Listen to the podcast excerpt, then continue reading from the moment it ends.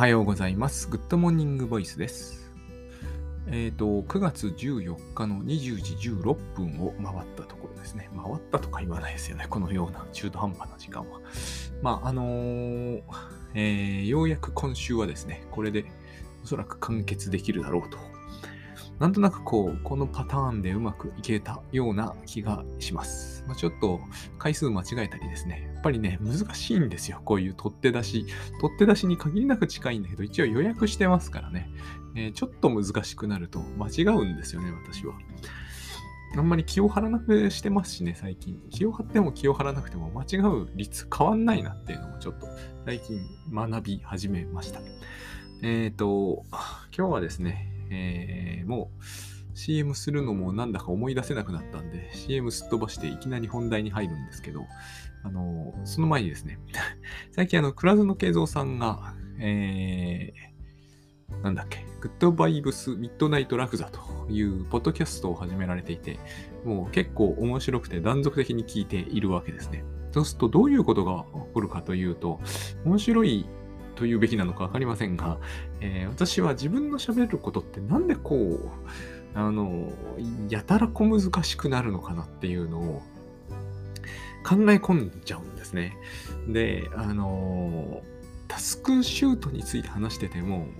なんで私はこういう難しげなことを言いたくなるのかなと。私が言わんとしてることとか言ってることは、倉園さんがミッドナイトラグザで言ってることとほぼ同じだと思うんですよね。ほぼ同じなんだけど、あっちの方がすごいこなれているように聞こえて、最初私これはですね、話の上手い下手なのかなと思ってたんですけど、もうあるんだろうけれども、やっぱり私は、自分が考えるにあたってはですね、こういうルートを通らないと理解できないってことが分かってきたんですよ、だんだん。自分が理解するときは、今私が喋ってるような、このポッドキャストで喋ってるようなルートを絶対通っちゃうんですよね。絶対通っちゃうんですよね。倉園さんのようにごく普通の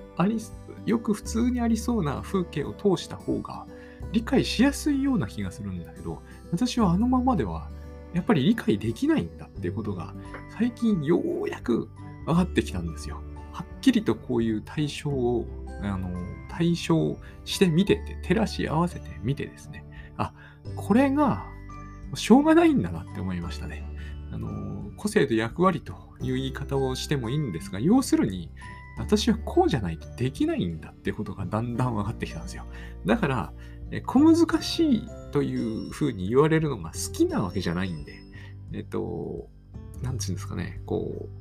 いろいろ知ってると思われたいとかはさらさらないんですね。いろいろ知ってるわけではないですしね。私よくこの番組で何かの専門家では私はないんですっていうのは、ある種の防衛でもあるんですけども、実際そうだってこともあるんですね。私が実際に持ってる資格って英検の2級だけ、スキーのライセンス持ってたような気もするんで、関係ないんですよ。とにかく私が喋ってるようなこととは何にも。で、もう一つは、最近山間さんって方がですね、山間明さんって方が、言いたいこと山々ですっていう、最近ちょっとブログ更新されてないような気もするんですけど、ちょっと、追ってないから分かりませんが、凡人の星になるっていう本を書かれたんですけど、私はそういうつもりはないんだけど、ちょっと近いことがあってですね、何の資格もない人間でも、物を言う資格はあると思ってるんですね。少なくとも権利はあると思ってるんですよ。このカウンセリングだの、精神分析だの、何でもいいんですけど、最近で言うとね、ウェルクとかそういうのが話題になりましたね。こういうことをやってると私は良くないと思うんですよ。人生相談でもそうですし、健康でもそうですけど、それらは一人一人のものですよね、ある意味。専門家のものじゃないと僕は思うんですよ。だから専門家としての、信用を毀損するとかなんとかそういうことを言い始めたり、素人が下手になんとかかんとかとかってやたら言ってると、物も言えなくなる。これはいわゆるなんつうんですかね、ファシズムで物が言えなくなるとかいうのとはまた全然違うんですよね。昔から結構言われてることではあるんだけど、じわじわと世の中そういうふうになりやすいよなって思うんですよ。専門家じゃなければ物が言えなくなったらたまったもんじゃないというのがあるので、私はもう、ようやくこう50近くになってきて、ここまで来れば人生折り返しだしね、保身を含めて言うんだけど、何の専門的な、なんつうんですかね、ものも得ずにものは言いまくるぞっていうね、そういう決意をね、ここ数年してたんですよね。最近ようやくこう安心してそれをやれるようになってきたんですけど、なんかこう人の口に戸は立てられないって言うじゃないですか。まあことわざですけど、まさにあの通りで、僕の口に戸は立てられないよっていう話なんですよ、これは。どんなにこうこれについてそれはやばい、危険だ、ダメだって言われても構わず喋るもんねって感じなわけですよ。で、絶対臨床心理士とか公認心理士とかは取れないですから、私には。それは取る気ないですよっていう話でもあるんですよ。まあ、うちの奥さんがですね、そういう僕のポジションと態度に、まあ、心配もしてくれているんでしょうし、もっと稼いでほしいというのもあって、取ってほしいって盛んに言うんで、ここだけは申し訳ないなと思ってるんですけど、取る気はさらさらないんですよ。いつか取るからとかって言うんですけどね、まあね。まあ、いつか取るとか言ったってもう50ですからね、今から取るっていうのも非常に微妙な話だとは思うんですよ、私なんかがね。というわけで、まあもう何て言うんですかね、何と言われようと構わないっていうのはこういう感じなんだなっていう風になりました。で、その上でなんですけど、この小難しいのは好きなわけじゃないですよ、自分でもね。でも、こういうルートをたどってしまうんですよね。で、このルートをたどると私には分かりやすくなるんですよ。最近倉園さんがちょうどね、傷つくって話をされてたんですけど、僕もここ同じような話をずっと考えてまして、まあこれは、同じような活動の取り組みの中でその話題がホットになったこととも大いに関係があって、完全に偶然ってわけではない、むしろどっちかというと必然的な感じもしますよね。いずれにしても僕はやっぱり相変わらずルートがね、専門用語を使わずにいられなくて、もう今日は思いっきり、いつも通りですね、いつも通り思いっきり出しますけれども、長寿賀なんですね。で、この長寿賀というのを違う言い方をすると、ここも非常にややこしいんだけれども、何度も言ってますが、アメリカには自我心理学という形で精神分析は発達しました。で、ヨーロッパの方では、こっちがまあ源流だと思うんですけども、対象関係論という言い方で、発達しました。僕は対象関係論の方が、細かいと思っています。そして対象関係論の方が精神病の難しい統合失調症とかね、重度のうつとか、ちょっとした自閉みたいな難しいのも扱えるようになっている。つまりボーダーラインよりも病状が重いって意味です。まあ、ボーダーラインより重い方が神経症より重いかどうかっていうのはまた違う問題なんで、この辺本当説明してると長くなってダメなんですけれども、まあとにかくヨーロッパの方では重い方も精神分析で扱えると。ある意味アメリカの方では今では違うと思うんですけど、ボーダーラインよりは軽い人たちを扱うのが精神分析。ボーダーラインより重いのはタブーだよっていう、だからボーダーラインだったと。そういうところがあったわけですよ、とにかく。あったんだと思う。資格がないっていうのはこういうことですからね。嘘言ってるかもしれないと常に思っといてください。だけどこれ専門家が言ったって同じだと思うんですけどね、僕はね。まあまあいいや。それで、何がこう、深い、なんちゅうんですかね、細かくないか。それはよしあしと必ずしも言えない面もあるんだけど、例えば自我心理学、アメリカの方では超自我ってさらっと言うんですよ。まあこれはフロイトもそうだったけど、超自我って言うんだけど、じゃあ超自我って何よって言い出すのが対象関係論者のやり方なんですよ。なぜならやっぱりね、重いからなんだと思うんですよね、扱ってる対象が。で、私は対象関係論の方までいかないと、我々一般の私のようなですね、ライフハック好きみたいな人間の本当の問題ってものに当たってこないって思っているんで、自我心理学は分かりやすいんだけど、分かりやすいやつだけで僕自身をケアしようとしてもうまくいかなかったから、意外に健全な人を相手にするときは深掘りしなきゃならないっていう矛盾みたいなものがあると思ってるんですよ。だけれども、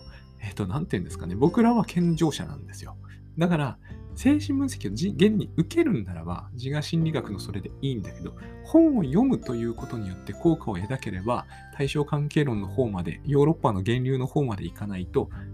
十分じゃないって私は思っているんですね。で、その自我心理学でいうところの超自我っていうのは、まあお父さんなんですよ。フロイト的に言うと昔のお父さん厳しかったってことですよね。とにかくそういう厳しい親みたいな。で、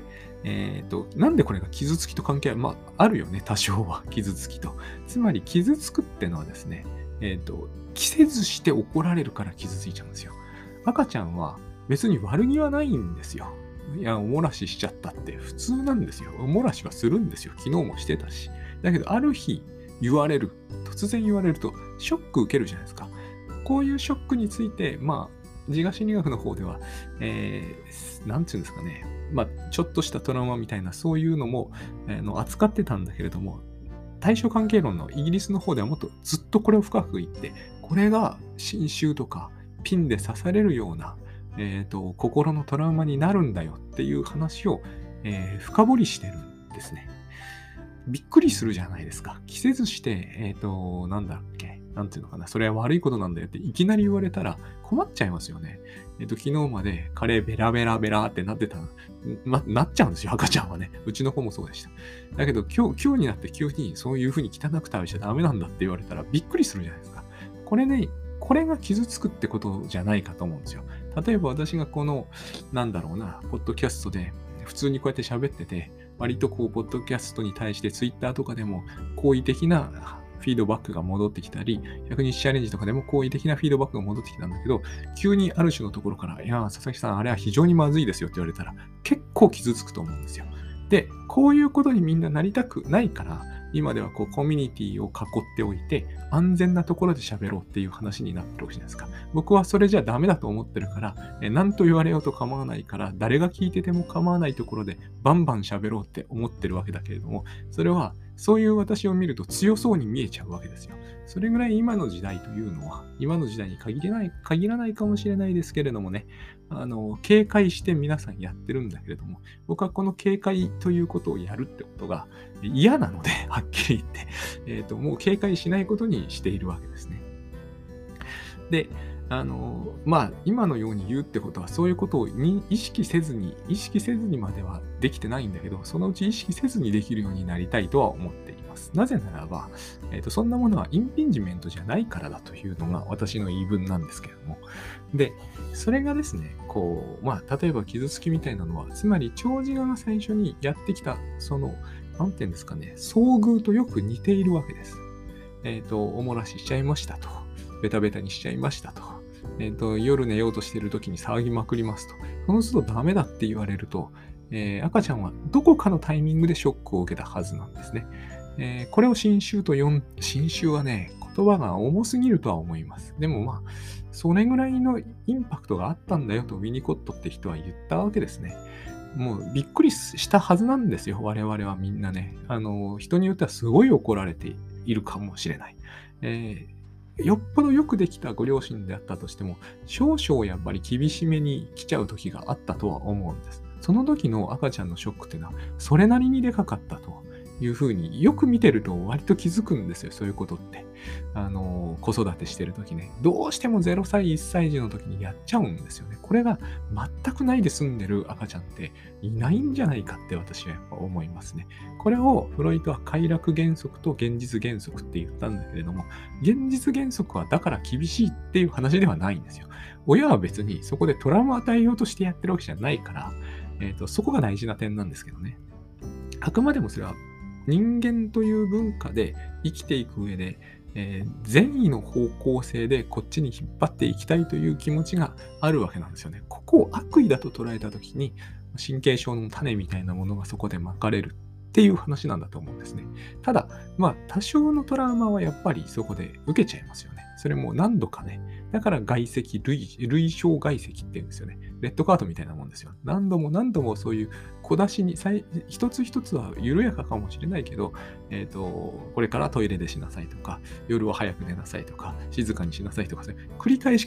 累積でやっていくと、その外傷が大きくなっていって、一定のトラウマのようになっちゃうみたいな、そういう話ですね。で、面白いのはですね、この超自我って何っていう話をしたときに、自我心理学的にそれをいろいろこう、なんていうんですかね、図式的にちょっと見てみると、親の顔色ってそういうもんじゃないだろうかっていう考え方があるわけですよね。これが、内的対象の表象っていうんですよ。前もちょっと言いましたよね。内的対象表象って6字熟語になっちゃうんですけど、内的対象っていうのは親の顔ですね。こういう風なルートを取らないと僕はなかなか理解できないんですよ、こういう話って。内的対象が親の顔だとすると、その表象っていうのは表情ですよ。親の顔の表情です。つまり親の顔色を伺うって話に近いんだけれども、僕らはそれを見ることによって自分の行動というものを測るということを多少はするじゃないですか。つまり人の顔色である程度のことがわからないと困る部分がありますよね。こういうことをすると人はこういう顔をするだろうと。つまり何でもいいんですけど、人前でみんなの悪口を言うとみんなはこういう顔をするだろうっていうのがなんとなくわかるじゃないですか。これが内的対象の表象なんですよ。それが長寿画として機能してますよね。で、これって大きくずれていたら結構困るじゃないですか。ここ大事なポイントなんですよ。普通に生きていける人というのは、ここが大きくは現実とずれてないはずだという理論が背景にあるんですね。精神分析では、対面では人の顔を見ないというのは非常にこの辺と兼ね合いがあると思います。文化的にですね、我々は、例えば教室でいきなり踊り出すとみんながどんな顔をするのか、先生がどんな顔をするのか、おそらく当たらずといえども遠からずなんですよ。これがわかるから、長寿画というものは心の中で機能するわけですよ。ということは、この顔色というのかな、この顔色がですね、この表情の変化に関する推測が非常に厳しめに出る人と非常に甘めに出る人といるだろうということは十分推測がつきますよね。私がちょっと喋るとみんなが嫌な顔をするに違いないと思ってる人はすごく引っ込み思案になると思うんです。これを厳しい内的対象表象と言ったりするわけですよ。まあ厳しい長寿画と言ってしまえばそれでいいんだけど、一方で私がいろんなことをやらかしてしまってもみんな結構ニコニコしているに違いないと思える、つまり非常に甘めな内的表象を持っている人は、非常に自己表現というものが豊かにやれると。どっちがいいかといえばですね、良し悪しはないんだけれども、おそらく甘めな方が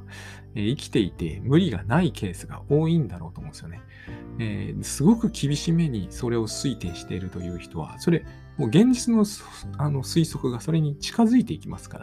ら、おそらく苦労するんですよ。ところがですね、じゃあどっちが傷つきやすいかって考えるとちょっと難しいじゃないですか。みんなが優しい顔をしてくれると思っていたところ、実はすごい厳しいのが現実でしたと。その人すごく傷つきそうですよね。一方でみんなが厳しい顔をしそうだと推測している人が実際本当に厳しい顔をされましたと。どっちが傷つきやすいかと。私ですね、この HSP の人とかいろんな人の話を聞いてると、厳しめに推定している人が実際に厳しくされた時の方がはるかに傷つきやすいなと思うんですよ。ここに一つの事例、不思議さがあるなっていうふうにずっと思ってました。ただこれは考えてみると非常に当たり前なんですよね。根本的にみんなが甘い顔をしてくれる、そういう想像の世界で生きている人は、時々本当に厳しい目にあったとしても、結局のところ人間は心の中で生きている時間の方が長いので、現実に厳しい顔をされるっていうのは短い時間ですよね。これよく言われることなんだけども、現実に厳しいこと言われるのは短い時間ですよね。よく油断しているとか、いい気になっているとか、調子に乗っているとかっていう人は、それはつまり自分の内的表象はその人にとっては大概厳しいものなんだろうと思うんですけど、でもですね、甘めの内的表象に生きている人っていうのはですね、多分そういうひどいことを人に言われたとしても、一晩寝て起きてみると甘めな内的表象が心の中に残っているために、すぐ元に戻れるんですよね。回復が早いわけです。そういうことになりますよね。だって実際に人とリアルに接する時間っていうのは常にそれよりは短くなるケースが普通なわけだから、特にそういう怒りっぽい人とですね、顔を合わせてる時間っていうのはよく傷つきやすい人に聞いてみてもですね、実際には短いわけですよ。私そういう人聞いたんですけど、上司に怒られるともう3ヶ月は立ち直れないんです。3ヶ月ずっとその上司といるわけでは決してないですよね。3ヶ月ずっといるのは誰となんですかって言ったら、その人の長寿画ですよね。その人の内的対象の表象と3ヶ月ずっといるんですよ。怒ってばっかりいる親なのか、学校の先生なのか知りませんけど、その人が世間の顔色だと思っている顔色の集合体みたいなもの、それと3ヶ月いて、その顔がみんな怒ってるから怖いんですよ。で、こっちを傷つきやすいって我々は言うんだと思うんですね。つまり、一見したところ想像以上に落差が大きく怒られた時の方が傷つきそうなもんなんだけれども、多分現実にはそうじゃなくて、傷つくってのはですね、その時のショックとしては、どっちでも同じぐらいなんだけれども、その後の引きずり方が全然違うんだと思うんですね。甘めの内的対象の表象を持ってる人はすぐ回復できるんだと思うんです。だってみんなが優しい顔をしているのが普通だと思っているわけだから、怒られた時の記憶などというものは永遠に続くものでは全然ないですからね。私は引きずりやすいんだと言ってる人は途中でまたいつもの想像の世界に戻ってるってことを忘れているに過ぎないんですね。ここが2つ目の大事なポイントだと思うんです。その内的表象対象というものはですね、内的対象表象ですね、ごめんなさい。は、変えられるっていうことを忘れちゃいけないんですよ。これ変えるの難しいよって言われるかもしれませんけれども、だから、これもフロイトが言ったような話ですけれども、長寿が無意識の底に沈んでちゃダメなんですね。内的対象というものが完全に無意識の底に沈んじゃってると、自分じゃ手が全然出せなくなってしまう。昨日あたりお話しましたよね。無意識と全意識は違うんですよ。全意識というのは思い出そうと思えば思い出せる領域だし、無意識というのはそれが難しいか不可能な領域。私はこういうふうにものを考えないと理解できない人間なんですよ。だから好んでこういうことを言ってるわけじゃないってことなんですね。できればごく普通の言葉遣いで説明したいんだけど、無理なんですね。これは一定の何かの欠陥と関係あるんじゃないかなと思うんだけど、これが長所でもあるような気がするんで、しょうがないと思って聞いてくれてる人しか聞いてないと思いますけれども。で、その内的表象というものが、内的対象というものがですね、無意識の底に沈んじゃってると、変更が効く感じが全くしない。無意識というのは、基本的に自分の手が出せないという意味で、現実とよく似ているんで、自分の無意識こそ、現実だと取り違えやすいんですね、私たちは。倉園さんがよく、その正しさというものは、変えられるとか、意味付けというものは自分がやってると気づくことが大事っていうのは、こういうことなんですね。意味付けとか、正しさってのは、正しさって長寿我ですけれども、長寿我がそれを正しいっていうところのものですけれども、無意識にあるんですよ。少なからずね。無意識で働いちゃうんですね。そいつを自意識の上で働かせろっていうような話に近いんですよ。気づくってのはですね。そうすることによって、あ、これ俺がやってるんだって気づけるんですよ。別の言い方をすると、この内的対象だと思っていた父親の顔色だの、母親の顔色だの、厳しかった先生の顔色だの、自分に嫌がらせをしてきた同級生の顔だのは、全部自分の心が作り出しているものなんだから、こいつらの顔は自分都合で変えられるんだっていうことに気づくことが大事なんですよ。これが無意識の底に沈んでいるほど気づきにくいじゃないですか。それはもう絶対動かせないものなんだ。残念ながら、親御さんが理不尽だった方とかにのほど、これを変えるのは無理だっていうふうに お話になるんですよね。それはいかに自分の手から遠くにあるかっていうことを言っているわけですよ。近くにあればですね、やっぱり変えられるわけですよ。だからこそ長寿我を、意識の光のもとに引きずり出してこないといけないんですね。そうすることによって、この内的対象の表情というもの、表情ってもう言っちゃいますけど、それは、自分の都合で変化させることができるんだということがわかるわけです。必ずしも、そんなに厳しい顔をしているんだろうかと、そんなに厳しい顔をしなければいけないほどのことを自分したんだろうかってことですよね、結局それは。それが無条件で、ものすごく厳しい顔をする。しかもみんな揃って一斉にするっていうことになっちゃったら、それは恐ろしくて何にもできなくなっちゃいますよね。自分がちょっとでも喋るとみんなが不愉快そうな顔をする。そのみんなってどこにいるんですかと。そしてなんでそんな顔をするんですかと。多分ね、答えられないんですよ。みんなが誰なのかもよく思い出せない。無意識だから。どうしてそんなに嫌な顔をするのかもよく思い出せない。無意識だから。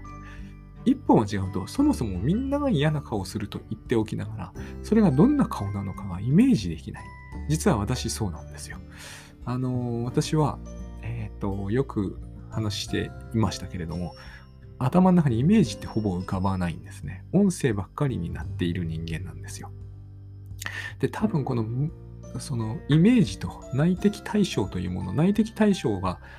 顔が見えなくったって存在はしてますからね。私の母の内的対象っていうのはあるのはわかるんですよ。じゃあそれはどんな顔してるのかって全然わからないんですよ。これが無意識の底に沈んでいるということの大きな問題なんですね。だから最近私はすごく一定の努力をしてですね、これをやるようにしているんです。私の中の内的対象と化してしまった人たちを全部可能な限り引きずり上げてはですね、優しそうな顔をさせる。そんなことが効果あるのかと思われるかもしれませんが、効果絶大です。びっくりする。自分でも。みんなが優しそうな顔をしてるっていう風に勝手にイメージするだけですよ。やってることはね。そうすると、私は、みんなが優しい世界に生きているんだと思えるんですよ。それ本当じゃないじゃんって思われるかもしれませんけど、本当はそもそもないんですよ。本当なんてどこにもないわけですよ。どうせこんなものは、僕がみんなと呼んでいる人々のピックアップ自体がみんなとは言えないじゃないですか。それ僕が勝手にピックアップしているだけの人々ですよね。しかも最も中心にいて、やっぱり最大の影響を与えているのは私の母ですからね。他の人にとってはそんなことあるはずないじゃないですか。私の母の世論などというものは、それこそ倉園さんにせよ、大橋さんとかにせよ、誰にせよ、私の母の世論なんてへでもないじゃないですか。これは私にしか影響を与えようがないものですよね。私の父もしかりですよ。で、私の場合は、小学校にそういうちょっと嫌な先生がいたとか、何人かいるんですよ。そういう内的対象として厳しい顔してる人たちが。そういうのをことごとく上げていってはですね、厳しい顔させないと。たったそれだけのことを今やっているんですよ。具体的に。一人一人ですね。非常に違います。びっくりするぐらい違う。これで、傷つくってそういうことなんだということがよくわかります。残念ながら、ですね、最初のエピソードとかを覚えているわけないんですよね。最初に私が傷ついたエピソードっていうのは幼稚園ぐらいまでにしか遡れない。だけれども、もし私を傷つけるような両親だった場合、もちろん多少は傷つける両親でした。当たり前のことですがね。であった場合、私が1歳の時だったらもっと優しくて全然傷つけなかったなんてことはありえないわけです。私が1歳の時、2歳の時でもやってたに決まってるんですよ。で、私はそれを思い出せない。これが無意識に沈んでしまった長寿我なんですね。無意識に沈んでしまうのが当たり前なわけです。その頃から長寿我はすでに十二分に発揮されていた。母はどうせ険しい顔でやたら怒ったということがあったに違いないです。ただ私はそれを一つも思い出せないんですね。当然のことながら。0歳児の時からあったに違いありません。泣きわめいているのに対して理不尽にも怒ると。なんで怒られなければならないのか、私にはさっぱり理解できないわけです。だって泣くしかないわけですからね。でもやっぱり怒られたことあったでしょ。1年間私が泣きまくった時に一度も怒られなかったというような親ではなかったと思う。だからそれはしょうがないんですよ。しょうがないんだけれども、そういうことがトラウマになり得たと。トラウマというのはこの場合ちょっと言葉がやっぱり強すぎる気はしますね。でも無意識に沈み込んだ、内的対象としての表情。泣きまくるとこういう顔をするんだということを私は知り、決してそれに対して僕はポジティブな気分にはおそらくならなかったであろうっていう、そういう思い出です。そういう思い出があるから、誰かが目の前で怒っていると。ただそれだけのことで、私はその一番古い記憶から、心の傷を触られてしまうんでしょうね。それが私は大変嫌なので、人の顔色を伺うという非常にトンチンカンなことをするわけですよ。トンチンカンなことなんですよ、これは。そんなことをいくらしても、私の内的対象とは何の関係もないんですよ。目の前でおじさんが怒ってるということと、私の心の中のみんなが嫌な顔をするということは全然別のことですよね。でもそれが分かるか分からないかといったら分からないわけです。それが分かるようになると、だいぶ違ってくるということを今実験中だということですね。